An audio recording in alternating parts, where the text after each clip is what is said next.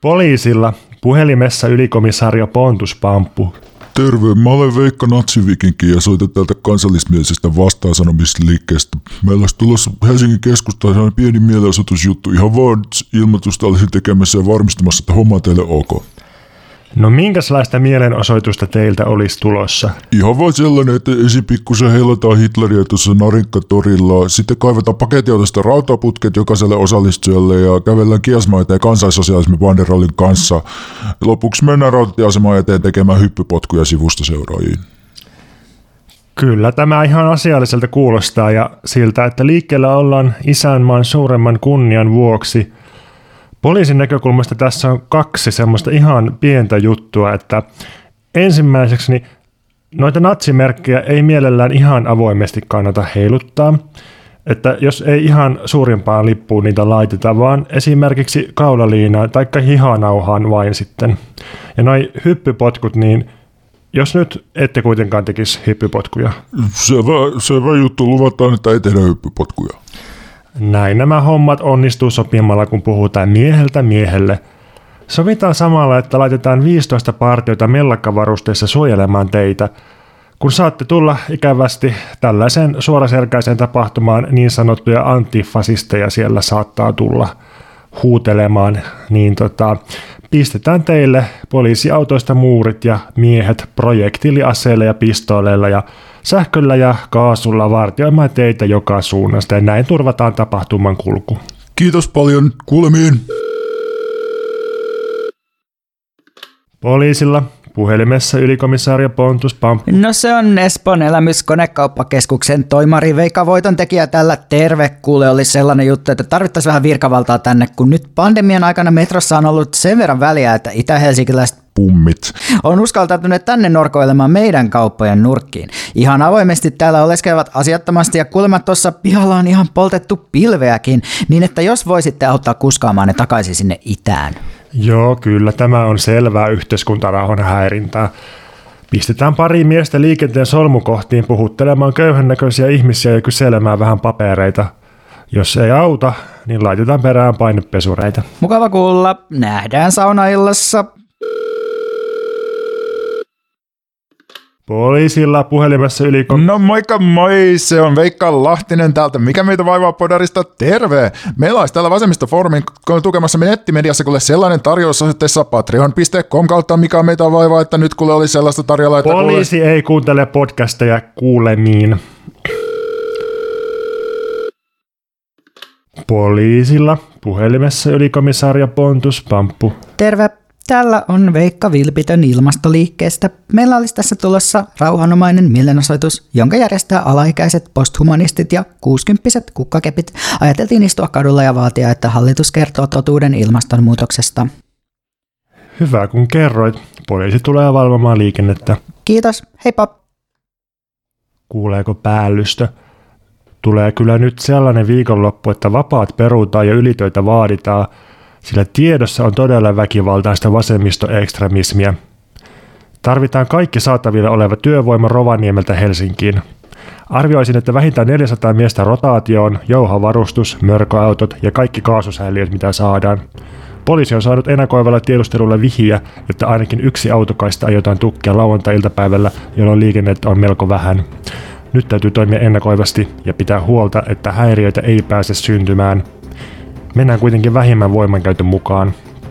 Ensin siis kehotetaan mielenosoittajia lähtemään. Jos mielenosoitteet eivät tottele, niin pahoinpidellään ne ja ryhdytään totaaliseen kemialliseen sodankäyntiin. Vasta sen jälkeen tulee käyttää sähköä ja aivan viimeisenä ampuma-aseita, koska Suomen poliisi on humaani ja tukee liberaalia demokratiaa.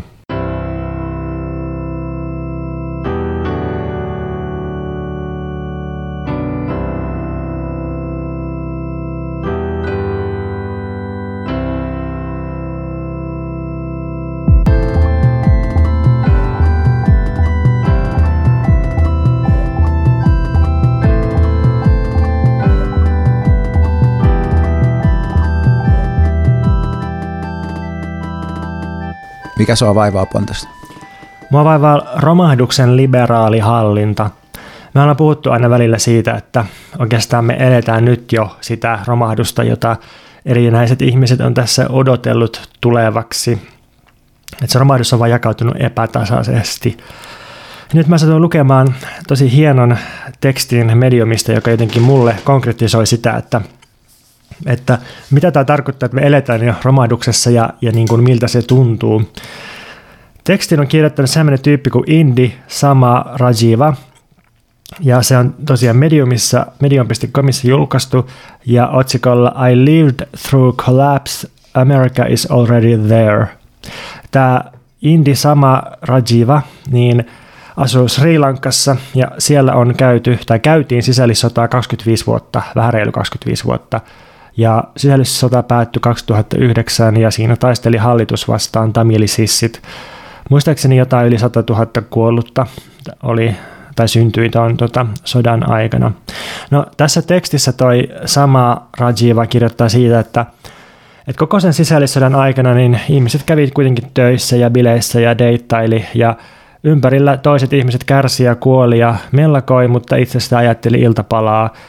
Työpaikka edessä saattoi olla palannut ruumis. Sitten kuitenkin illalla mentiin pelaamaan Scrabblea kavereiden kanssa.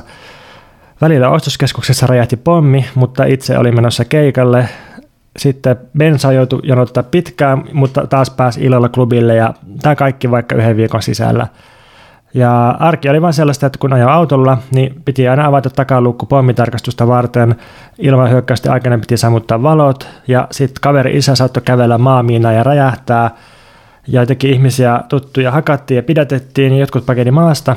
Mutta sitten jos katsoo omia valokuvia siltä ajalta, niin niissä näkyy lähinnä ruokaa ja juhlia ja sellaista tavallista parikymppisten kamaa.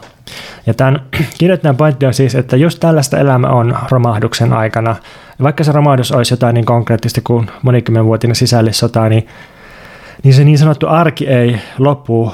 Et romahdus ei tarkoita sitä, että kaikkea vedettäisiin koko ajan turpaan.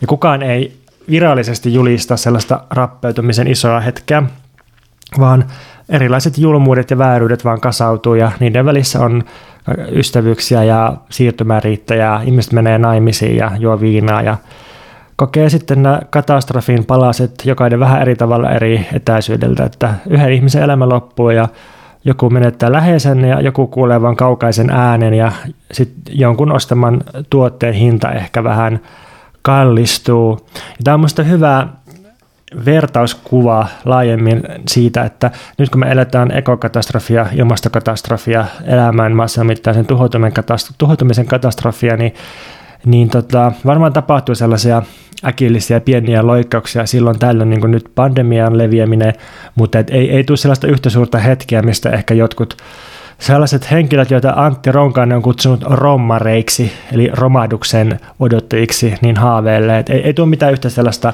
pingahdusta, julistusta, vaan niin kuin tällaista tämä meidän elämä tulee olemaan tästä lähtien, että välillä ne katastrofit tai katastrofi koskettaa, koskettaa meitä silleen tiukemmin ja välillä taas me kuullaan joku kaukainen kumu jonkun median välittämänä. Niin mä mietin, kun mä kirjoitan tässä mun esseessä, joka on julkaistu tuossa tartunta-antologiassa just siitä, että miten pandemian keskellä niin kuin etsin jotenkin kokemusta sellaisesta suuresta tapahtumasta ja sitten sitä ei, ei tavallaan niin kuin näy oikein missään, niin tässä on mun mielestä tavallaan kaksi, kaksi eri suuntaista pointtia. Ja toinen on ehkä just tämä, että, että katastrofi tai joku tällainen ei tarkoita sitä, että kaikkialla tapahtuu koko ajan joka hetki, tai että, että jotenkin jokainen jokainen hetki olisi, tai se olisi läsnä jollain joka hetkeä muok- perustavasti muokkaavalla tavalla. Tai jos onkin, niin siihen yleensä jollain tavalla niin kuin sen hyväksyy. Mm. Mutta sitten toinen puoli on tietysti se, että, että voi olla, että katastrofi ei vaan olisi kosketa mua, mikä on musta, niin kuin tässä aina sellainen niin kuin ilmeinen varaus, mikä tuohon pitää esittää, että – että vaikka voi olla niin, että jonkun näkökulmasta vaan joku tuote kallistuu, niin on myös sellaisia katastrofeja, mitkä voi niin kuin perustavasti niin kuin horjuttaa kokonaisen ihmisryhmän niin kuin elämää. Niin kuin just varmaan kaikkein se niin kuin ilmeisin esimerkki, mikä kaikille tulee mieleen, on holokausti, jolla niin kuin yhdelläkään juutalaisella käytännössä Euroopassa ei ollut mahdollisuutta enää elää arkea. Tai se arki ainakin oli niin kuin täysin tunnistamatonta ja täysin kummallista. Jep, ja sitten samalla että juutalaisen naapurit saattoi elää melko normaalia arkea. Ja, ja tähän tietysti niin kuin munkin tekstissä tietysti, kun mä itse olen niin kuin etätöissä, niin mun, mun ei tarvitse tavallaan niin kuin laittaa itseään niin kuin likoon tai riskeä tätä omaa henkeä esimerkiksi tämän pandemian takia samalla tavalla kuin monien muiden ihmisten, niin sitten siinä on niin kuin sekin puoli, että, siihen, että se ei ole, että ei ole niin, että, että kaikilla ihmisillä olisi kuitenkaan ihan samanlainen myöskään se mm. arki, tai että se on myös, että, mutta se ei ole niin kuin satunnaista, että kenellä on mitäkin, vaan se liittyy myös niin kuin sosioekonomisiin syihin, jotka, jotka on sitten siellä taustalla. Sitten kun tämä katastrofi on tällä epätasaisesti levittäytynyt, niin sitten miten liberaaleissa yhteiskunnissa pyritään käsittelemään tätä katastrofia, niin mä oon nyt löytänyt tällaisia hauskoja ilmiöitä tai heikkoja signaaleja tai, tai niin tällaisia ilmiöitä, joita voisi kuvata esimerkiksi liberaaleista tavoista käsitellä pelkkiä yhteiskunnallisten konfliktien seurauksia eikä syitä. Kolme esimerkkiä. Ensimmäinen on Tieto Evryn, eli siis tämä entinen tieto. Mun mielestä se muutti nimensä vuosi sitten Tieto Evryks, mutta siis tämä suomalainen iso IT-firma. Niin ne on kehittänyt tämmöisen liberaalin fontin nimeltä Polite-type, joka sensuroi slurrit lennossa. Et, siis politetype.thepolitetype.com, niin siellä voi testata tätä fonttia. Ja siinä on ideana, että jos kirjoittaa vaikka, tämä toimii siis vain englanniksi tietenkin, koska englanti on liberalismin kieli. Jos kirjoittaa tällä fontilla, että you are ugly, niin sitten se muuttaakin se lennossa, että you are not traditionally beautiful. Sitten jos kirjoittaa kirosanoja tai slurreja, niin sitten ne blurrataan lennossa. Ja näiden fontin kehittäjien mukaan niin tämä on ensimmäinen fontti, joka pystyy niin kuin, uh, blurraamaan ja siis niin kuin käyttämään blurrattua tekstiä niin kuin ilmaisumuotona, joka siis kertoo jotain, eikä ole vain merkityksettömäntä. Ja nyt tällä, tällä on sellainen vaikutus muuhun tällä fontilla, että, että mä aloin tietysti kirjoittaa kaikkia mahdollisia kirosanoja ja epäkorrekteja slurreja tähän sitten, ja sitten huomasin, että shit ja hell on ihan ok, mutta jos kirjoittaa ass, niin sitten se sensuroidaan. Ja sitten sit tämän fontin tutustumisen jälkeen, niin mulla on pyörinyt kaikki tota, kaikenlaiset slurit päässä sitten, kun mä niin tiukasti mietin, että mitä, mitä tähän voisi syöttää. Eli kielot ei toimi. Mutta tästä niin mieleen että kun tässä just sä puhut tässä, tai tuut mainitsemaan myös tällaisia niin politisoituneita käsitteitä ja niiden mahdollista sensurointia, että mietin vaan, että jos kapitalismi olisi tässä polite typeissa esimerkiksi myös muutettu niin kuin johonkin toiseen muotoon, niin voisiko se olisi kirjoittaa, että capitalism is ugly, niin sitten se olisi, did you mean our current mode of production is not traditionally beautiful? Se voi mennä tähän, koska tieto sanoo, että tulevaisuudessa niin näiden sensuroitujen sanojen ja korvattujen sanontojen määrän joukon laajentamiseen voidaan käyttää koneoppimista. Ja sitten myös Twitter on ilmoittanut, että ne on testaillut tämän kaltaista ominaisuutta, että jos kirjoittaa jotain offensiiviseksi luokiteltua matskua, niin sitten se sitten tulee sellainen prompti, että oletko varma, että haluat postata tämän, tarkoitatko todella tätä, niin, ja jotenkin tämä, tämä on kiinnostavaa, että niin ilmaisun tasolla asioita muutetaan pintatasolla, mutta sitten se, että mikä saa ihmiset ää, kutsumaan toisia ihmisryhmiä vaikka slurre, slurreilla ja mi, mihin ne liittyy, niin se tietenkään niin siihen tämä ei puutu. No, toinen esimerkki on sitten Nintendon Switch-konsolilla tekemä uudistus, joka estää tiettyjen politisoituneiden käsitteiden käytön, käyttöjärjestelmän tasolla. että Black Lives Matter muistaakseni oli tämmöinen, tai BLM. Eiku, het, eiku, joo, itse asiassa se saattoi vielä mennä läpi, mutta AKAB, se oli kielletty. Ja sitten COVID-19 oli myös estetty. Näitä... AKABilla siis viitataan tähän All Cops are ja, Bastards. Ja, tai sitä se tarkoittaa. Joo, mutta muistaakseni vielä, itse asiassa tästä oli joku, että, että BLM menee sittenkin läpi, mutta, mutta poliisivihamielisyys ja, ja COVID-19, niin näitä ei voi käyttää esimerkiksi käyttäjänimissä, että se, se on vaan niin kuin estetty. Ja tämä on jotenkin kiinnostava semmoinen, semmoinen, että meiltä viedään ikään kuin, ikään kuin työkalut suusta käsitellä joitain aiheita, koska ne on niin kuin potentiaalisesti konfliktialttiita ja niin, niin, niin kuin politisoituneita, ja sitten viihteen piirissä pitäisi vain niin olla viihtymässä. Tietty tuohon pitää niin kuin mainita, että, että mun mielestä siinä on myös ihan niin kuin hyviä puolia siinä tavalla, että millaisia muutoksia someihin on tullut niin kuin koronan myötä. Että jos esimerkiksi mä kirjoitan Animalian IGS jotain korona-aiheesta, niin se niin kuin poimii sen sillä, että siihen tulee THL-linkki niin kuin automaattisesti. Niin t- tavallaan tähän ei poista sitä sun pointtia, että se ei niin kuin tee niille juurisyille mitään, mutta tavallaan se on musta ihan, ihan niin kuin hyvä, että sinne tulee se joku THL-linkki lähtökohtaisesti. Joo, joo, ja siis tätä voi käyttää myös tälleen. Mä ihan sama samaa mieltä siitä, että, että jotkut niin kuin ihan yleisimmät ja pahimmat salaliittoteoriat debunkataan ikään kuin lennossa ja sitten tulee tällaisia infolinkkejä, niin kyllä mä näen, että ainakin sillä tavalla, miten niitä nyt käytetään, niin se on ihan ok musta. No sitten kolmas esimerkki siitä, että miten liberalismissa käsitellään pelkkää seurauksia eikä syitä, niin on jonkun verran somessa kiertänyt, kiertänyt tämmöinen miksi tätä nyt voisi kutsua tämmöiseksi startup-tuotteeksi. Ja mä, mä siis luulin, että tämä on vitsi, mutta tämä on ihan siis todellinen tuote, joka maksaa 200 dollaria. Tota, tuotteen nimi on Air X Micro, Microclimate. Öö, täytyisi olla osoitteessa AirX Microclimate ihan, niin löytyy tämmöinen. Tämä ei ole kaupallinen yhteistyö. Voi tilata, tilata tämmöinen, että From Uber to Airline – Air by microclimate will keep you, keep you comfortable the whole trip. Tämä on siis semmoinen niin kuin hengityskypärä, läpinäkyvä hengityskypärä, jossa on tuulettimet ja filterit. Ja sitten sit se on pestävissä ja sitten siinä on USB-C-kaapelin mukana, että voi ladata sen sitten. Ja kiloon painaa, kahdeksan tuntia kestää akku. Toimii AirPodien kanssa erityisen hyvin. Että tämä on niin kuin puhdas hengitysilma gentrifioidaan. Tämä on oikeasti tämä on just sellainen niin kuin, skifi-hetki, ja sitten tässä voi todeta sille, että tämä on niin absurdi, että ihan kuin jostain skifi-elokuvasta, ja sitten siihen, siihen kun sanoo niin, niin siihen sisältyy jotenkin sellainen oletus, että skifi on aina jossakin muualla ja kuvaa jotakin muita olosuhteita. Ja sitten se on hauskaa, että kun tämä kypärä on niin kuin olemassa, okei sitä ei tietysti ole niin kuin kaikilla tuolla päässä, mutta se on hauskaa, että sitten kun joku absurditeetti kohtaa minut, niin mä en pysty koskaan oikein ottaa sitä tosissani, koska se, on, se tuntuu niin kuin jotenkin, se skifimaailma tuntuu liian kaukaiselta, vaikka se olisi niin kuin suora naama edessä. Suoraan naama ympärillä. Niin.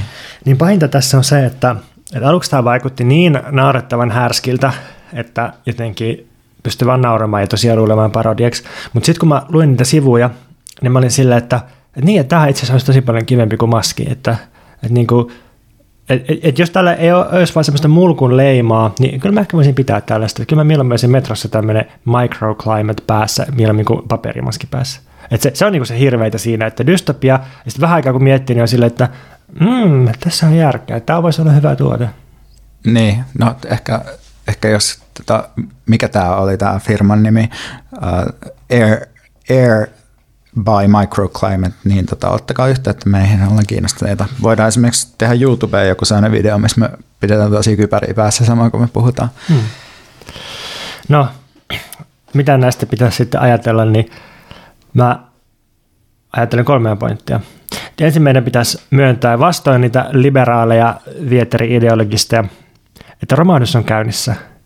Siis pitäisi niin kuin ajaa sekä liberaalien optimismien optimismin läpi, että sitten prepperi romareiden pessimismin läpi ja myöntää, että romahdus on käynnissä, mutta romahdus ei ole totaalinen eikä se tarkoita kaiken tuhoutumista ja me voidaan vaikuttaa siihen, että mitä sitä seuraa. No sitten kun tämä on myönnetty, niin meidän pitäisi käynnistää välittömät toimet, siis sellaiset, jotka on niin ilmiselviä, jotka pitäisi heti tehdä, jotta asiat parantuu vaikka ilmaston ja ekologian suhteen, niin ihan välittömästi pitäisi aloittaa lihan tehotuotannon alasajo. Se on kaikkein tehokkain nopein tapa puuttua ilmastonmuutokseen päästöihin. No kolmanneksi sitten, musta meidän pitää käydä jatkuvaa ja sellaista erimielisyydet säilyttävää keskustelua ja kiistelyä siitä, että mihin me oikein halutaan mennä, että että sit jos, jos ja kun me saadaan käyntiin tällaiset välittömät toimet ja tämmöinen siirtymä kohti vähän hiilisempää yhteiskuntaa, niin, niin millainen me halutaan tehdä siitä. Että kyllä niin kuin joku keskustelu minusta pitää olla käynnissä siitä, että, että mitkä on meidän tavoitteet ja minkälaista elämää me halutaan elää. Me ei koskaan tarvitse päätyä ikään kuin mihinkään finaalin tulokseen tästä, mutta että sitä keskustelua pitäisi käydä. Nyt musta sitä ei käydä, koska käydään vain siitä, että miten saadaan talouskasvuun ja, ja tota, miten voidaan vähentää valtionvelkaa joskus tulevaisuudessa. Niin ja tietysti tässä tullaan myös semmoiseen paradoksiin, mitä on usein nähty tässä maahanmuuttokeskustelussa, että joku tyyppi jossain omalla platformilla sanoo, että maahanmuutosta ei keskustella ollenkaan, vaikka tässähän sinä juuri niin kuin tätä keskustelua kuitenkin käyt, mutta ehkä, ehkä kuitenkin me ollaan vielä sen verran marginaalissa, että vaadimme, vaadimme enemmän, ja, enemmän ääniä ja voimakkaampaa vastakkainasettelua.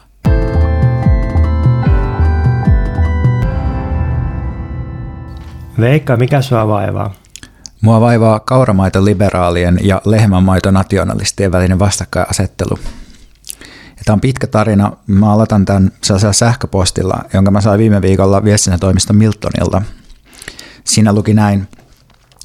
Mä en tiedä, millaisella äänellä tämä pitäisi vetää, jotenkin mahdollisimman lipevällä.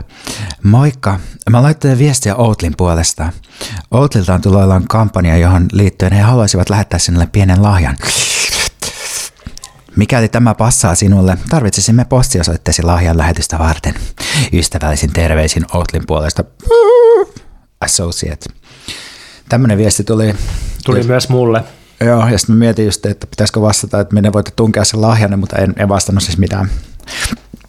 No, mutta tämän lisäksi mä oon kuullut kahdesta eri tapauksesta, jossa tämä kauratuotefirma Oatly maksaa influenssereille siitä, että ne tekee lehmämaidon ongelmia käsitteleviä podcast-jaksoja.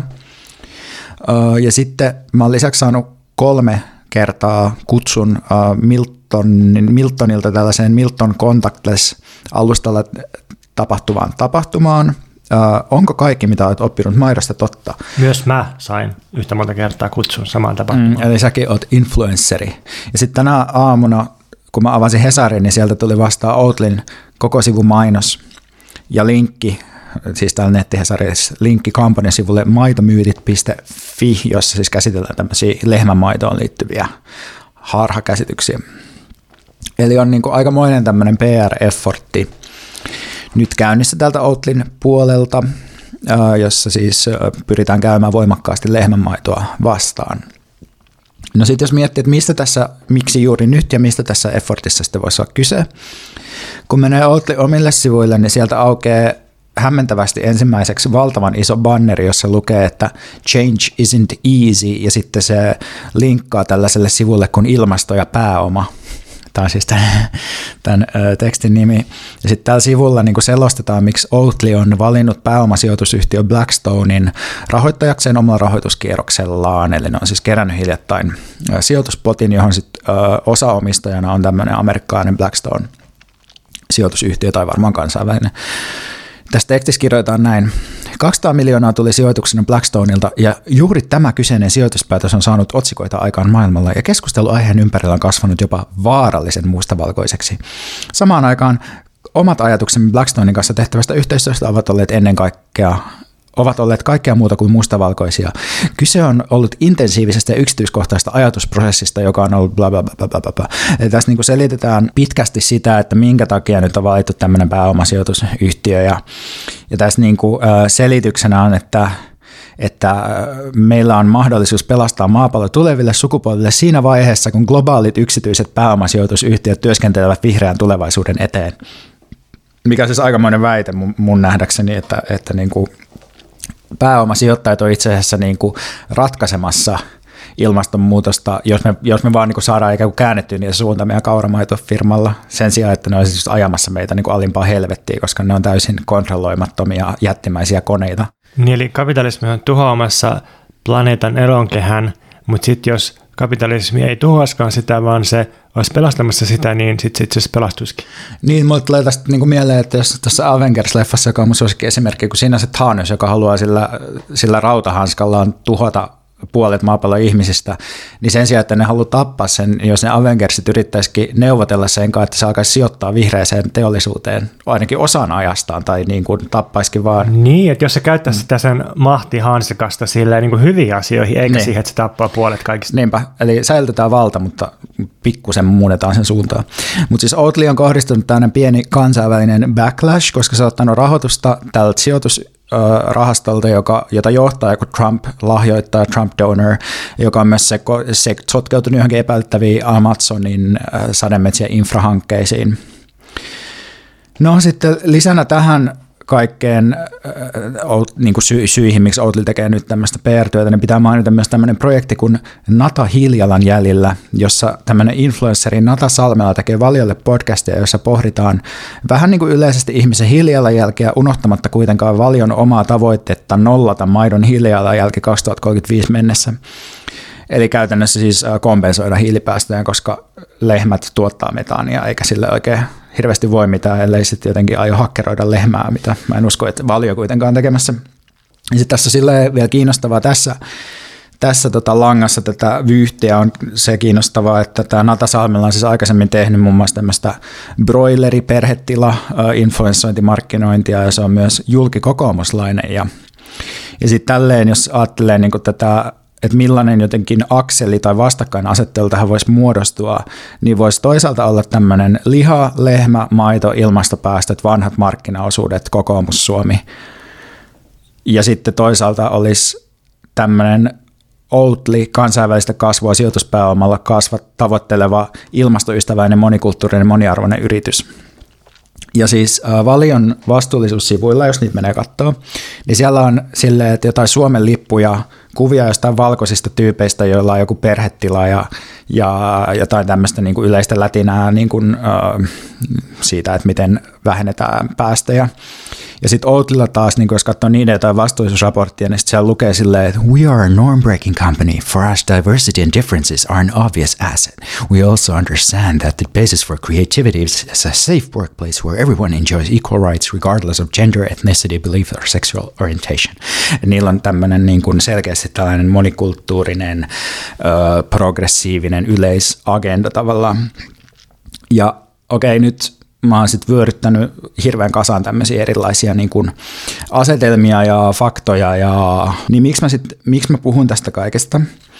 Niin ehkä sen takia, että että nyt tämä käynnissä oleva ikään kuin Valio ja Outlin välinen maitosota ja keskustelu Outlin mahdollisesta epäeettisestä toiminnasta pääomamarkkinoilla ja tämä maitomyyttien tarkastelu, mitä ne tekee, niin ne jättää mulle sellaisen tietyn tunteen, joka on tullut mulle viime vuosina tosi monta kertaa tutuksi, että et mulle tarjotaan kahta vaihtoehtoa. On toisaalta reaktionäärinen, vanha, nationalistinen, eltaantunut ja viherpesevä vaihtoehto – tai sitten vaan niin kuin ei edes viherpesevä, vaan, vaan sellainen tuhoaja vaihtoehto. Ja sitten se toinen vaihtoehto, mitä mulle erityisen aktiivisesti tungetaan, eli freesi, vihreä, eteenpäin menevä ja vähän sivulauseella tiskin alta liberaali kapitalistinen vaihtoehto.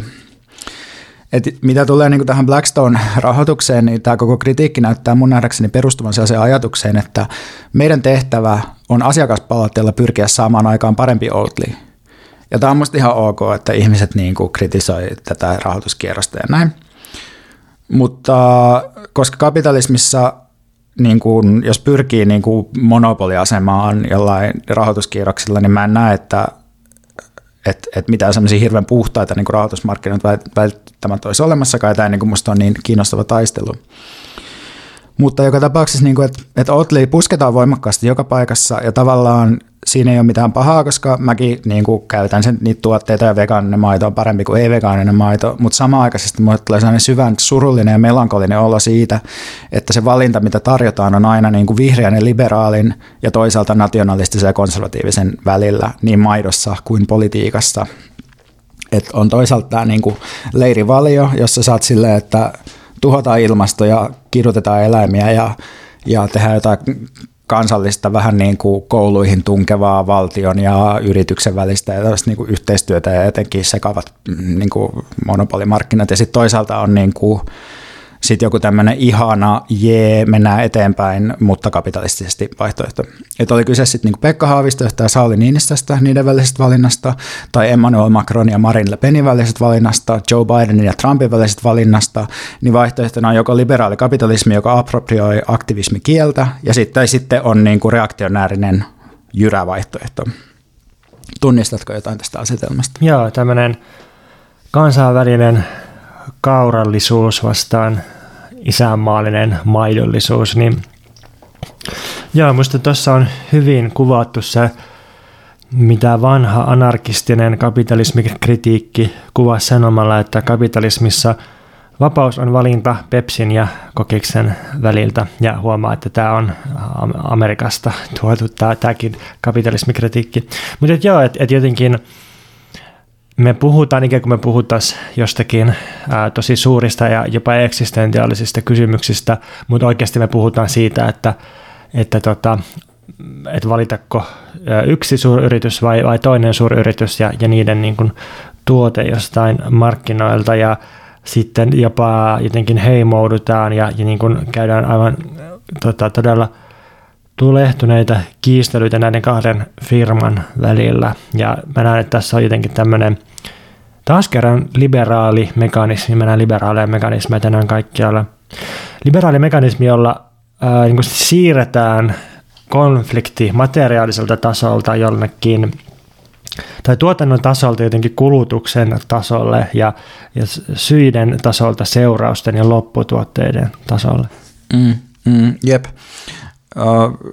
Ehkä tässä se, mitä mä kaipaisin, olisi se, että joku niin kuin kertoisi mulle, että voisiko olla kauramaitoa ilman kapitalismia ja kapitalistiseen tuotantoon liittyviä ongelmia, tai voisiko olla ruokaa ilman kapitalismia tai politiikkaa ilman kapitalismia, että millaisia muita horisontteja voisi olla kuin, niin kuin valinta joko sen globaalin Oatly-sijoittajakapitalismin tai sitten sen valion eltaantuneen valtiokapitalismin välillä, että ehkä se tässä jotenkin ää, niin kuin tulee, tulee mieleen, että, että tavallaan – että se piste, missä niin nämä valinnat on aina jotenkin liberaalin ja nationalistisen välillä, niin siinä ehkä näkyy just se, että joku sellainen niin kuin omaehtoisen tai vaihtoehtoisen niin kuin tekemisen tapa on silleen vähän paitsiossa ja sitten niin kuin tunnistaa itsensä jotenkin väärin tai helposti niin kuin vastaa sen puhutteluun, mikä tulee just jostain tuollaisesta oottileiristä, missä on otettu vähän niin kuin semmoista indie pop-punk-estetiikkaa, jotain mielenosoitussloganeita ja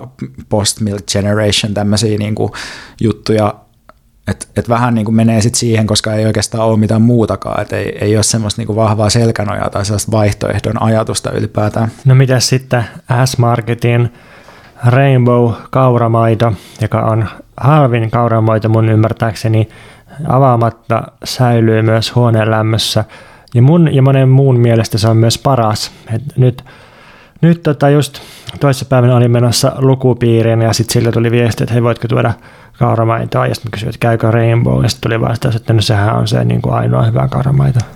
Ei, sitä mullakin on tuolla, siinä on myös tota, no tietysti jos haluaa niin kuin hyvää kahvimaitoa, niin sitten voi valioltakin löytyy nykyään tämä Oddly Good, mutta, mutta Rainbow kauramaito on halvempaa ja lisäksi siinä on vähemmän rasvaa. Mikä muu saa vaivaa tänään, Pontus? Vaivaa ja kiehtoo ja kiihottaa heikkouden estetiikka.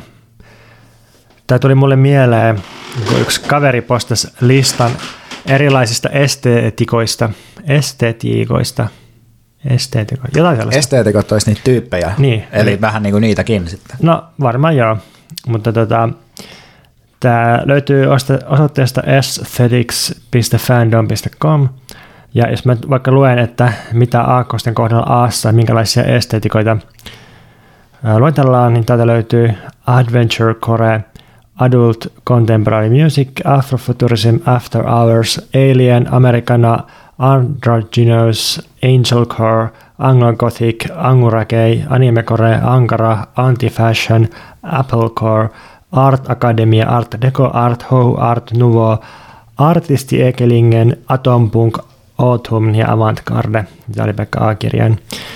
Niin, niin joo, ja sitten nyt tota korona-aikana niin, niin tota välillä on keskusteltu kottagekoreista, eli lähtikään Jenkeistä tämmöinen estetiikka, jossa ihannoidaan maaseudun rustikkia ja semmoista niin upscale-mökkeilyä. Ja sitten sitä on puhuttu Dark Akademiasta, joka on semmoinen, että ihannoidaan goottikirjastomeininkiä ja sitten on tummat vaatteet ja joku kellastunut lehtiä ja sitten luetaan kirjaa ja mä sain kuulla, että mä oon ehkä vähän tietämättä niin elänyt tämmöistä Dark Academia-elämää. Mutta joo, mä oon tätä monia vuosia miettinyt ää, nykyestetiikkaa ja sitä, että et, et se on jotenkin ristiriidassa ja hankalassa suhteessa siihen esteettisen käsitykseen, minkä mä itse opin ää, niin kuin nuorena yhtäältä sille ihan taiteesta ja viihteestä. Et mä tykkäsin Ihan siis tosi, tosi tota, nuorena tykkäsin aggressiivisesta ää, death metallista ja sitten sit vähän myöhemmin niin aggressiivisesta räpistä. Ja sitten sit toisaalta opin esteettistä ajattelua myös filosofiassa, kun tuli vähän perehdyttyä länsimäisen estetiikan historiaan, jossa siis estetiikka on lähet, lähestytty erityisesti kahden käsitteen näkökulmasta – Yhtäällä on puhuttu kauneudesta, siitä, että joku on kaunista. Tähän se perinteinen tapa ajatella mitä tahansa taidetta tai viihdettä. Ja siinä on ollut ajatuksena, että, että kauneuteen liittyy semmoinen, että me koetaan se kohde jotenkin pyytäyttömästi Kauneus on suoran hyödyn tavoittelun ulkopuolella. Et esimerkiksi kukat on kauniita, mutta niistä ei ole suoraan mitään hyötyä.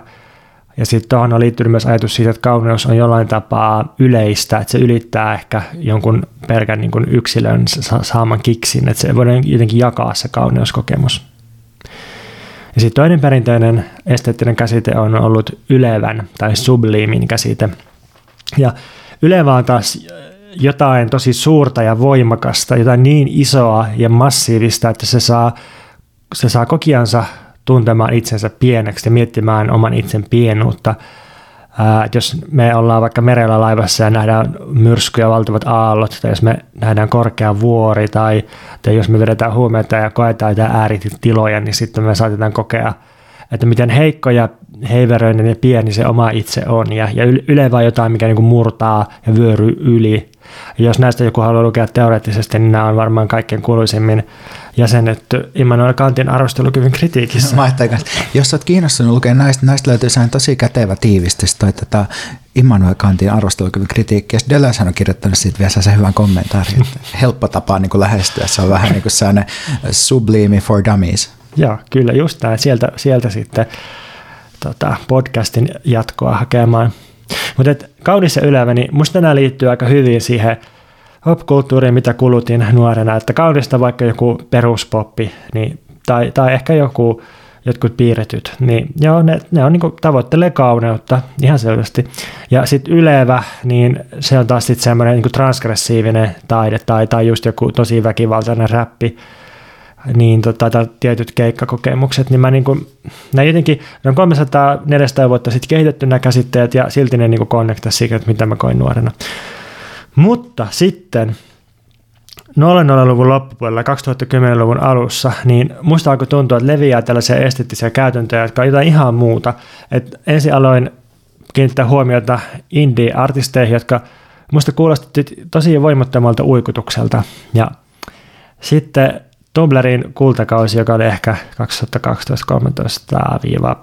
2012-13-16, jotain sellaista, niin siellä, siellä tota blogattiin jotenkin silleen, semmoisella tosi epämääräisellä ja jotenkin heikolta vaikuttavalla tavalla. Ja, ja sitten lehdissä, niin kuin nuorten tekemissä gineissä ja, ja tota, joskus ylioppilaslehdissäkin, niin alkoi yleistyä sellaiset taikinasalamalla läsäytetyt frontaalimuotokuvat, siis suoraan edestä otetut ja sellaiset ihan kauhean näköiset muotokuvat, jotka on niin kuin perinteisen valokuvauskäsityksen mukaan teknisesti epäonnistuneita ja rumia. Ja, ja sitten tota, aloin kiinnittää huomiota siihen, että, että nuoremmat kuvaajat ja kuvataiteilijat, niin niillä on tapana käyttää kliseitä tietoisesti ja, ja niin kuin jotenkin embraceata teknisiä epätarkkuuksia. Ja, ja sitten no kirjallisuuteen tuli autofiktio, joka vaikuttaa niin kuin hirveän banaalilta ja jotenkin niin kuin epäkirjalliselta – ja sitten Insta, Instastoria, kun alettiin julkaista, tai tuli se mahdollisuus, niin niissä sitten on semmoista arjen itseironista inhorealismia.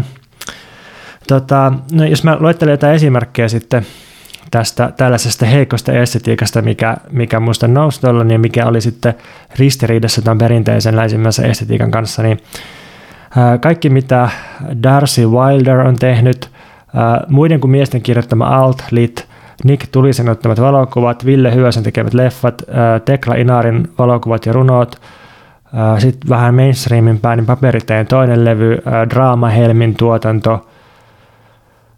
Saat se Veikka yhtään kiinni tästä, mitä mä kuvailen? Tai onko sulla esimerkkejä tällaisesta heikkouden estetiikasta kymmenen vuoden sisältä? No siis, joo, mä mietin vaan, niin että mulla on niin mietin sitä niin kuin historiallisesti, että mulla tulee tästä niin muutama asia mieleen, mihin, minkä kautta mä haluaisin tai mihin mä haluaisin suhteuttaa ehkä tätä heikkouden estetiikkaa ja voisin heittää niin kuin sellaisia äh, käsitteitä kuin ensinnäkin niin kuin postmodernismi äh, ja postmodernismi siinä mielessä, että siihen liittyy niin kuin tietty samaan aikana niin modernismiin liittyvä niin kuin representaation kriisi ja sitten toisaalta myös jotenkin niin kuin tulevaisuuden kriisi. Sitten kapitalistinen realismi, Mark Fisherin käsite, jolla viitataan siis sellaiseen niin kuin estetiikkaan ja ajatteluun ja yhteiskunnalliseen toimintaan, jossa kapitalismin ylittämisen horisontti on kadonnut, jolloin tavallaan niin kuin nykyhetki jotenkin pidentyy ikuisesti. Ja sitten vielä jotenkin ehkä niin kuin tämmöiset post-punk indie-kulttuurit, joka on niin kuin syntynyt ehkä 80-luvulta eteenpäin ja niin kuin liittyen sellaiseen tavallaan niin kuin popmusiikin jotenkin sellaisen niin kuin kapinallisen potentiaalin katoamiseen kulutusmarkkinoille. Et nämä, nämä jutut jotenkin musta edeltää ja tavallaan lävistää myös tota estetiikkaa. Sitten mietin, että, että se missä puhut on mun mielestä, niin kuin, että sitä voi ehkä ajatella jotenkin sellaisena kypsänä muotona sellaisille niin kuin eri, eri niin kuin suunnissa kehkeytyneille tavallaan niin kuin tyyleille, joissa niin kuin, joita yhdistää niin kuin jotenkin se, että, että, että troopit on käytetty loppuun ja niitä niin kuin jotenkin toistetaan ja kerrataan. Sitten tulevaisuutta ei enää niin projisoida eteenpäin, vaan enemmän niin suuntaudutaan jotenkin nykyisyyteen ja menneisyyteen, mistä tulee tämmöinen tietty dronetus, eli tämmöinen niin ollaan niin ja hoveroidaan ja ollaan vaan paikallaan tai jotenkin, ja kesto pidentyy sille loputtomiin, koska se ei mene eteenpäin. Et ehkä ainakin tollaisia juttuja tulee mieleen. Joo, tai dronetus on minusta hyvä esimerkki, tai semmoinen ambient haahuilu. Mm, Joo, nyt tota, on tosiaan julkaistu toi tartuntakirja, jonka on toimittanut ja ollaan Veikan kanssa kirjoitettu myös pandemian kokemuksista, käsittelee niitä kaunokirjallisesti. Siinä on 40 sivua Elina Ida-Sofia Hirvosen ää, koronakommunismi päiväkirjaa, ja se, se on mun mielestä myös esimerkki tällaisesta heikosta estetiikasta, jossa, jossa tota, niin kuin ei, ei, ei tykitellä sille aggressiivisesti ja ei resignoiduta masentuneesti, vaan, vaan jotenkin silleen dronetetaan eteenpäin. Niin ehkä jos, jos miettii just sitä vaikka Elinan tekstiä niin kuin suhteessa vaikka semmoiseen niin jotenkin kypsään postmoderniin, niin ehkä siinä on se ero, että, että Elina ei sillä tai että siinä on joku ajatus kuitenkin siitä, että siinä on jotain traagista siinä tilanteessa, missä ollaan, tai että jotenkin... Siis postmodernismissa? Ei vaan elinalla, elin, niin, että niin, tavallaan, että, että kai, ei ole niin yhdentekevää, tai ei vaan niin iloita ja leikitä sillä, että, että tota, että ollaan jotenkin historiattomassa tai niin kuin tulevaisuudettomassa tilassa. Joo, ja muista postmodernismi ainakin 70-80-luvulla, niin vielä liittyy semmoinen tietynlainen tykittely, että jos vaikka lukee sen Markku Eskelisen ja Jyrki Lehtolan sijanhoito-oppaan tai jälkisanat suomalaiseen kirjallisuuteen, ja se, se on edelleen ihan hauska. Kirjallinen kulttuurinen pamfletti Kasarin lopusta, jolla ikään kuin viimeinkin tuotiin postmodernismi suomalaisen keskusteluun, niin, niin se, se on niin ihan hillitöntä tykittelyä. Ja siinä on niin semmoinen jotenkin keuliminen ja sojottelu. Ja mm. se, se tuntuu tosi jotenkin kaukaiselta ja jotenkin jotenkin, vaikka se on parodinen kirja, niin se tuntuu silti liian, liian uh, uhoavalta ja machoilevalta ja, ja semmoiselta niin kuin, erektiolta verrattuna sitten tähän niin kuin heikkoon estetiikkaan. Niin, tässä on ehkä jotenkin just se, se esteettinen asento on siinä kuin sillä tavalla eri, erilainen, että, että jotenkin ei, niin kuin, ei olla enää innoissaan, ei olla niin kuin innoissaan sit tekemisestä. Niin, että vaikka, vaikka niin kuin asioilla on väliä ja saatetaan olla vilpittömiä, niin silti on, on vaikea niin kuin silleen, jotenkin juhlien ratsastella auringon laskuun sitten yksi ulottuvuus tässä on myös ehkä suhde seksuaaliseen energiaan. 70-luvulla kirjoitettiin libidinaalisesta taloudesta, että siinä oli jotenkin vielä toi psykoanalyysin käsitys siitä, että, että ihmisyhteiskunnissa virtaa tämmöinen niin kuin, ää, jotenkin energeettinen pohjaväre ja sitten se purskahtelee siellä täällä ja sitten polvarit yrittää sitä säännöstellä. Ja siis ei, ei tämmöinen ulottuvuus varmaan katoa ihmiselämästä, mutta, mutta musta sitten oli hauska, että kun on ollut tämä libidinaalinen talous, niin jossakin törmäsin tällaisen käsitteeseen kuin delibidinaalinen talous, ja sitten olisiko tämä Mackenzie Wark kirjoittanut peak libidosta, siitä, että semmoisen niin seksuaalisen ilottelun ja, ja tykittelyn aika jotenkin saavutettiin ja ohitettiin, ja ja jotenkin, siis, siis tässä ei nyt kyse siitä, etteikö niin kuin seksuaalisuus voisi vapautua ja parantua monilla tavoin ja monimuotoistua, vaan siis siitä, että, että jotenkin ne suurimmat seksuaaliset energiat ehkä on käytetty. Ja nyt on aseksuaalisuus tullut sallitummaksi, mutta ehkä jopa voisi sanoa mitenkään asiaa vähättelemättä, että se on niin kuin myös jollain tavalla trendannut kulttuurisesti, siis irrotettuina ihmisistä, jotka on oikeasti aseksuaaleja, niin aseksuaalisuus sellaisena laajempana käsitteenä ilmiönä tai deseksuaalisuus niin on, on levinnyt. Ja mun mielestä tämä myös kytkeytyy tähän heikkoon estetiikkaan. Niin, tuntuu, että tässä niin itse lähestyy kuitenkin aina niin kuin taidetta. En silleen, että sen pitäisi jotenkin ilmentää tai heijastaa politiikkaa, mutta kuitenkin jotenkin ehkä silleen, että, että taide, tai, taide on jotenkin niin suhteessa yhteiskunnallisen toiminnan mahdollisuuksiin. Ja sitten tavallaan jos ajattelee, että me ollaan oltu kolmisenkymmentä vuotta sellaisessa tilanteessa, missä niin kuin, uh, tuntuu, että politiikka ei sitten pysty tarjoamaan niin kuin mitään, mitään uutta tai mitään niin kuin esteettisesti, tai miten niin kuin esteettisesti tai elämän tavallisesti tai mitenkään niin kuin, mitään, niin kuin, mitään, mikä estäisi sellaisen niin kuin ekologisen tuho ja romahduksen, niin ehkä se jotenkin, ehkä se jotenkin myös näkyy niin tuommoisessa heikossa estetiikassa, mitä sä tässä kuvaat, että, että tavallaan, että jos tarpeeksi kauan on sellaisessa tulevaisuudettomassa tilassa, niin se jotenkin, että ehkä toi on niin kuin jotenkin ehkä, ehkä, se, ehkä tässä on niin kuin kyse siitä. Joo, ja sitten jos miettii, miettii suhteessa tuohon, mitä me puhuttiin aikaisemmin tässä jaksossa, niin, niin minusta heikko estetiikka on on tota, yritys myöntää ja käsitellä sitä katastrofia, joka on käynnissä, että se, se ei yritä ohittaa sitä tai jotenkin, jotenkin teeskennellä, että sitä ei ole olemassa, mutta toisaalta se ei myöskään luovuta maailmasta. Ja sitten suhteessa tuohon Outlin mainoskieleen, mitä, mistä sä puhuit äsken, niin, niin tota, se, se on varmaankin hyvin ei-heikkoa estetiikkaa, se on niin semmoista perinteisempää, vahvempaa ää, niin kuin voimannuttamiseen ja voimantuntoon tähtää estetiikkaa. Niin, niin kyllä, kyllä, mutta just silleen, että, että se ikään kuin omaksuu sellaisen niin kuin entisaikojen ää, poliittisen kapinallisuuden muodon, mutta tietysti se mihin sillä pyritään, on niin kuin kapitalistinen arvonlisäys. Ei taisi tavallaan Mark Fisherille varmaan niin kuin sellainen mm. tyypinen ja mahtava esimerkki siitä, että mitä, niin kuin, että mitä se kapitalistinen realismi on. Että joko se on sellaista masentunutta ininää siitä, että ei pystytä tekemään mitään, tai sitten se on joku suuryrityksen kampanja, joka niin kuin näyt, esiintyy vanhan kapinan muodossa. Että kaikki niin kuin vektorit, jotka on suunnattu kohti tulevaisuutta, on niin kuin jotenkin jotain niin kuin yritysten yritysten suuntaamia ja sitten kaikki niin kuin sellainen omaehtoinen taide niin kuin donettava nykyisyydessä ja se kesto vaan niin kuin pitenee ja pitenee. Ja... Mä haluan korostaa, että tämä heikko estetiikka ei ole tässä arvottava käsite, vaan se on, se on analyyttinen. Uh, Mutta siis, että miksi mä kutsun sitä heikoksi, niin, niin ehkä sillä tavalla, että, että et perinteisen estetiikan suunnasta niin tämä ei ole kaunista, koska tästä puuttuu semmoinen tietoinen tekninen taiturointi tai jotenkin muodon suhde universaaliin, että jos nyt miettii tuota Elina Ida-Sofian tekstiä tuossa tartuntakirjassa, niin, niin siinä on niin tietystiä kirjoitusvirheitä tai niin huonoa kieltä. Ja samoin tuossa tota, No ehkä mä kerron yhden esimerkin vielä myöhemmin, mutta että jotenkin tämmöinen, että, että niin kuin käytetään virheitä ja, käytetään myös semmoista matalaa, alhaista ja pientä, semmoista, semmoista minkä perinteinen estetiikka leimaa vähäpätöiseksi. Ja, ja sitten sit toisaalta se on heikkoa tämä estetiikka, koska, koska se ei tähtää ylevään, että se puuttuu semmoinen valtavan voiman ja suuruuden etsintä tai semmoinen niin yritys kohottaa taideteos vuoren kokoiseksi monumentiksi.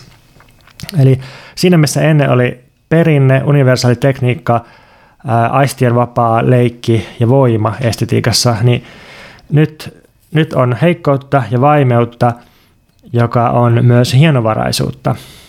Eli ollaan myös kaukana siitä punkin uhosta ja edgyydystä.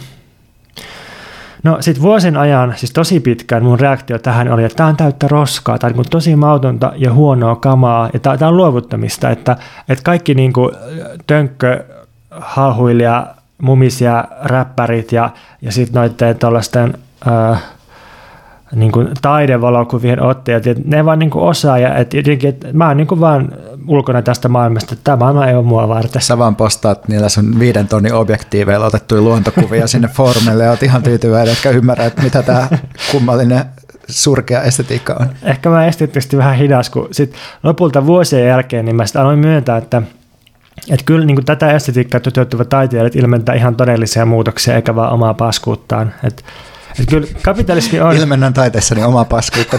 Selvä mission statement. Täällä voisi saada. Totta, ehkä vielä ehtisi laittaa kulttuurirahastolle täällä. Niin, että kapitalismi on oikeasti muuttunut ympäristön, ympäristö on muuttunut. Se on ihan, ed- to, ihan niin kuin toinen kuin viime vuosisatoina. Tämä heikko estetiikka, tämä on romahduksen ääntä ja se on peruutetun tulevaisuuden taidetta. No sitten, tämä ehkä jotenkin jäisi kesken, jos jättäisi sen vaan tähän, niin sitten mietin, että miten tästä pääsisi eteenpäin, miten voisi käsitteellistää tätä heikkoa estetiikkaa, niin luin tässä Mackenzie Barkin kirjaa Sensoria. Siinä käsitellään tällaisen amerikkalaisen kulttuuriteoreetikon kuin Sianne Ngain, siis Sianne Ngai, niin sen, sen kirjaa, jossa tämä Ngai tekee jaon kolmeen esteettiseen kategoriaan. Näiden kategorioiden pitäisi siis korvata se vanha, kaunis ja ylevä. se sanoi, että, että nykyestetiikassa on kyse omituisesta, söpöstä ja kiinnostavasta. Ja nämä kolme kuvaa mun mielestä nykyistä heikkoa estetiikkaa ja maailmaa paremmin kuin kauniin ja ylevän käsitteet. Se ensimmäinen eli omituinen, niin se on englanniksi zeini, zany. Ja se, se määritellään sillä, että se on niin kuin, uh, performatiivista ja överiä estetiikkaa ja jollain tavalla fyysistä. Uh, vähän niin kuin katsoisi jotain tosi huonoa pornoa tai Seinfeld-sarjassa sitä Krameria. Usein, usein reality on tällä tavalla outoa, että se, se jotenkin, jotenkin niin kuin menee sellaisesta hyvästä mausta ohi, ja sitten siinä huomio kiintyy niin kuin just niihin ruumiisiin, jotka jotenkin, jotenkin on vähän outoja ja mauttomia. No sitten se söpön tai cutein kategoria, niin, niin se on, se on musta niin kuin aika silleen äh, helposti ymmärrettävä, että, että tässä söpö tarkoittaa jotain, mikä on intiimiä, äh, kodikasta, liittyy kulutukseen, ilmenee tuotteena, hehkuu lämpöä, on pehmeä, on kosketeltava, ehkä vähän jotenkin fetisöitävä, äh, sitten on tietysti makea, makeus ja syötävyys. Siis ä, niin kuin ultimaattinen söpöasia on sellainen, että sen haluaa syödä, sen haluaa jotenkin sisäistää. Ja sitten sit söpöt asiat on oikein liioitellut, jopa aggressiivisen passiivisia. Ja söpöydessä on kyse jotenkin, siis tämän mukaan, niin subjektin ja objektin suhteesta. Että se, se, söpö on joku semmoinen, joka jotenkin vetoaa ja jopa niin kuin kiristää sitä katselijaa sillä omalla söpöydellään. No sitten kolmas esteettinen käsite on kiinnostava, ja se on, niin kuin, ää, se on niin kuin järjen aluetta. Ää, siinä siinä on kyse informaatiosta, viileydestä, ironisuudesta, etäytymisestä, ehkä jopa kliinisyydestä. Kiinnostavuuden alueelle kuuluu vertailu, systeemit, järki ja yllätykset, erilaiset sarjat ja vähän yllättäen tämän NGAin mukaan niin realistinen romaani. No, mitä näillä sitten voi tehdä näillä oudon, söpön ja kiinnostavan kategorioilla, niin Varmaan paljon, mutta ainakin mä tajusin jotain omista kirjoistani näiden avulla, tai mä tajusin jotain ristiriidasta, jota mä itse kokenut niiden suhteen, että, että silloin kun mä kirjoitin tuon esseekirjan täysin automatisoitu avaruushomoluksuskommunismi, niin jälkikäteen mä tajun, että mä olin silloin vielä kauniin ja ylevän rekisterissä, että mä jotenkin yritin kuitenkin sitten vähän niin kuin tavoitella sellaista klassista esseemuotoa tai jotenkin niin kuin ottaa suhdetta siihen ja, ja sitten se poliittinen hanke, luksuskommunismi, se on kuitenkin sitten ylevän alueella. Että niin puhutaan jostain tosi isoista asioista, puhutaan avaruudesta ja, ja täydestä automatisaatiosta ja niin kuin valtavan planetaarisen skaalan hankkeesta. No sitten toi mun kaunokirjallinen remaani, niin se liikkuu ehkä just tässä heikon estetiikan, oudon, söpön ja kiinnostavan rekisterissä. Ja nyt sitten, niin tämä auttaa minua ymmärtämään näiden kirjojen vastaanottojen eroja, että, että silloin kun liikutaan siinä kauniin ja ylevän alueella, niin se on helppo ottaa vastaan, se on selkeä juttu, koska meillä on niin ne kategoriat valmiina siihen.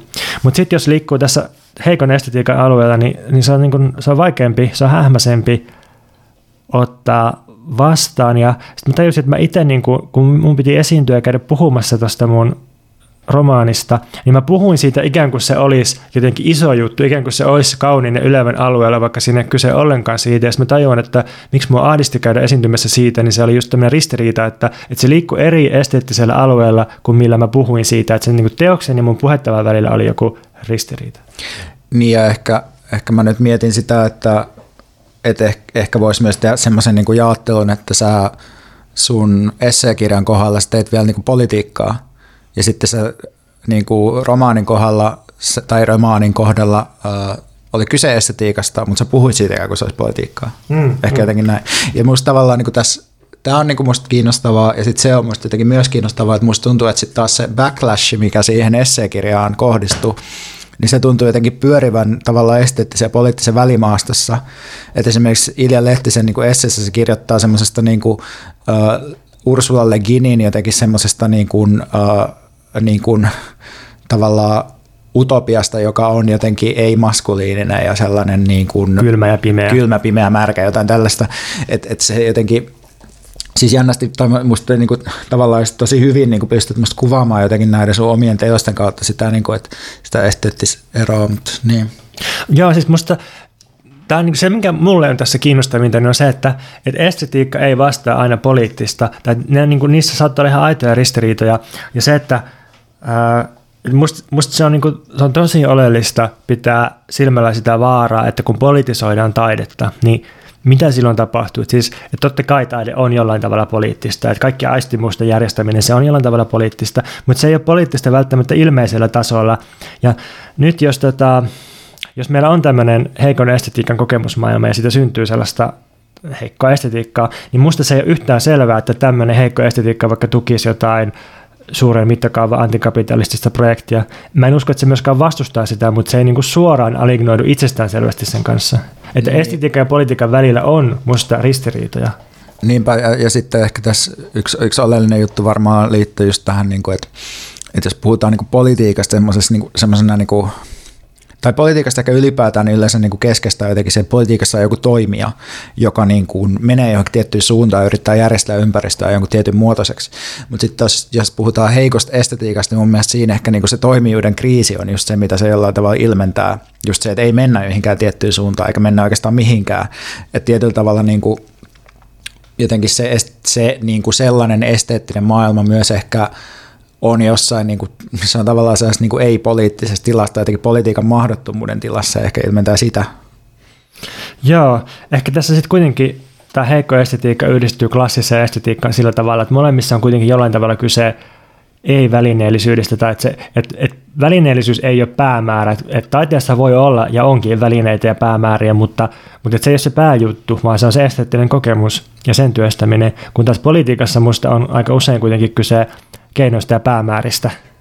Niin, niin mä mietin kanssa, että itse kun olen niin julkaissut useita tekstejä tänä vuonna niin eri paikoissa, niin, niin mun mielestä siinä mun tekstissä, joka on tuossa tartuntakirjassa, niin siinä on ehkä kyse just tämmöisestä heikosta estetiikasta ja se teksti huipentuukin siihen, että mä siteraan sitä suomalaista elämää biisiä, mikä on sellainen niin kuin ultimate mun mielestä esimerkki tavallaan tällaisesta just se Vaporwave musa ja se niin kuin koko se, että Sanna Marin selittää jotain, että ihmiset voi käydä istua puiston penkillä ja koiraa, että se on niin kuin sellainen täydellinen niin kuin politiikan katoaminen ja sellainen niin kuin nykyhetken ikuinen venyminen. Toi sit, on muuten tosi hyvä esimerkki heikosta estetiikasta, tuo niin. Vaporwave-biisi. Ja, ja sitten taas meidän mikä liberalismia vaivaa silleen, että nyt järjestäydytään, laitetaan kaikki kuntoon saatana. Jaa, totta. Pitkästä aikaa olet saapunut osuuteen runo, jota et välttämättä haluaisi kuulla, mutta kuulet sen silti.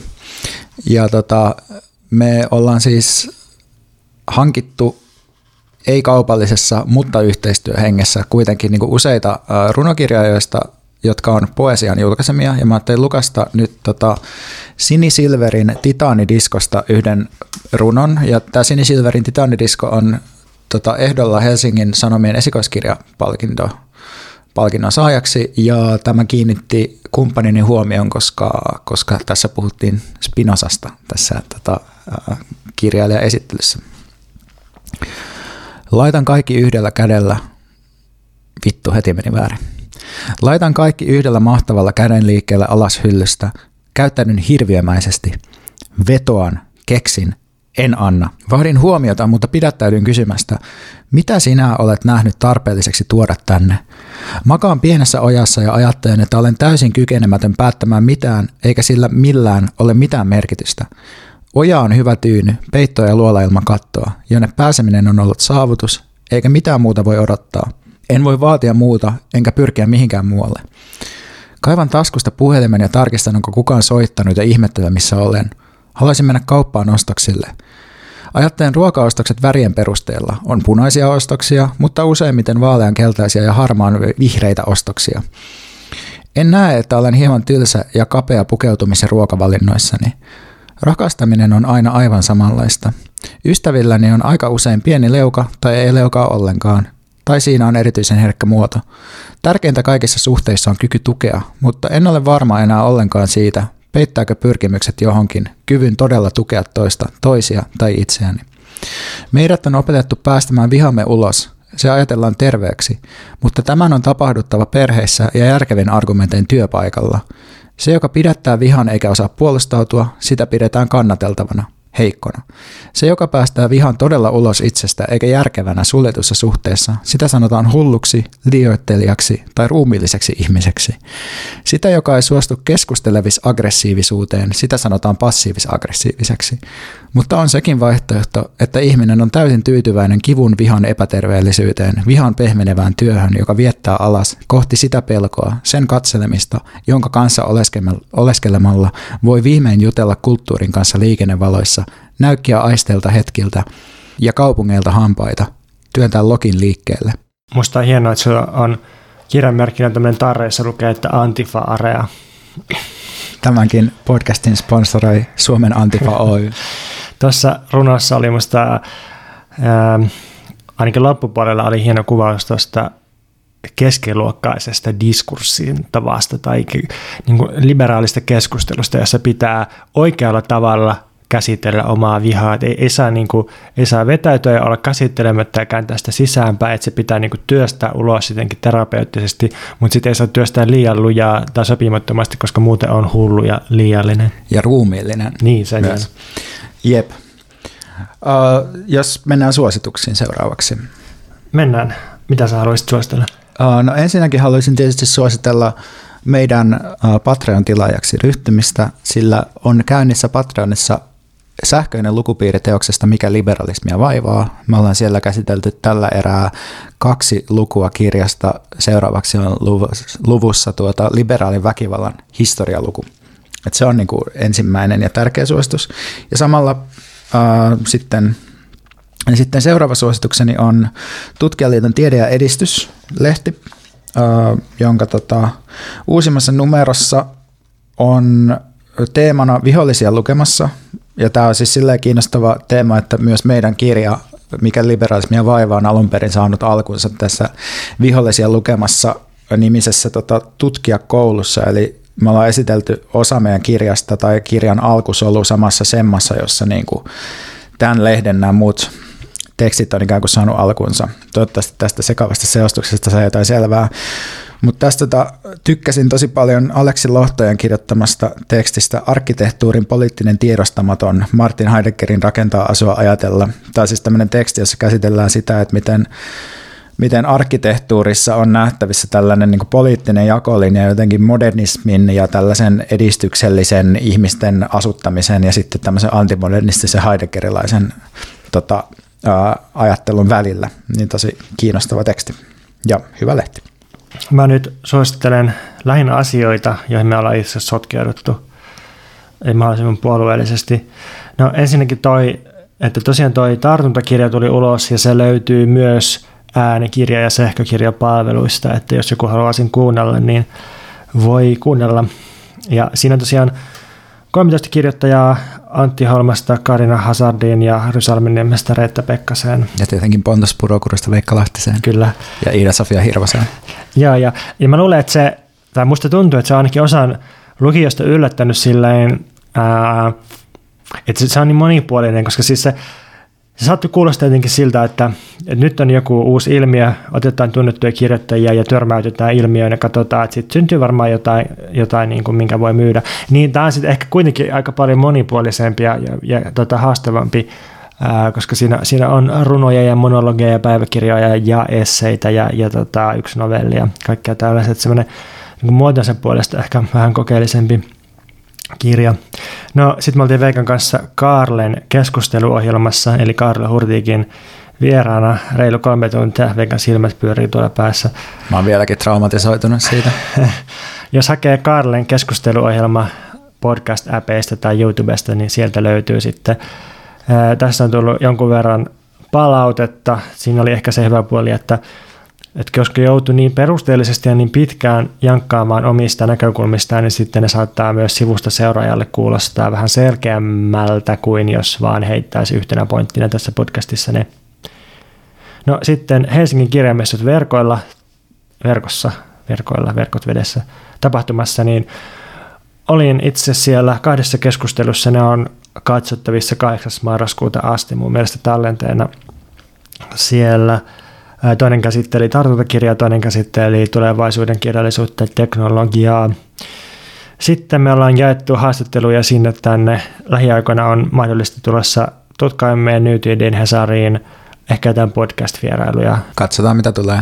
Ei sitä koskaan tiedä. Jotain tulee jonnekin ehkä joskus. Tai sitten voi olla, että heikko estetiikka valtaa meidät ja me vaan ronetetaan täällä keskenämme ja tehdään podcastia, mutta ei enää julkaista sitä, puhutaan vaan toisillemme ja maiseman yli pyyhki yksinäinen lehti tuuleen puhaltamana.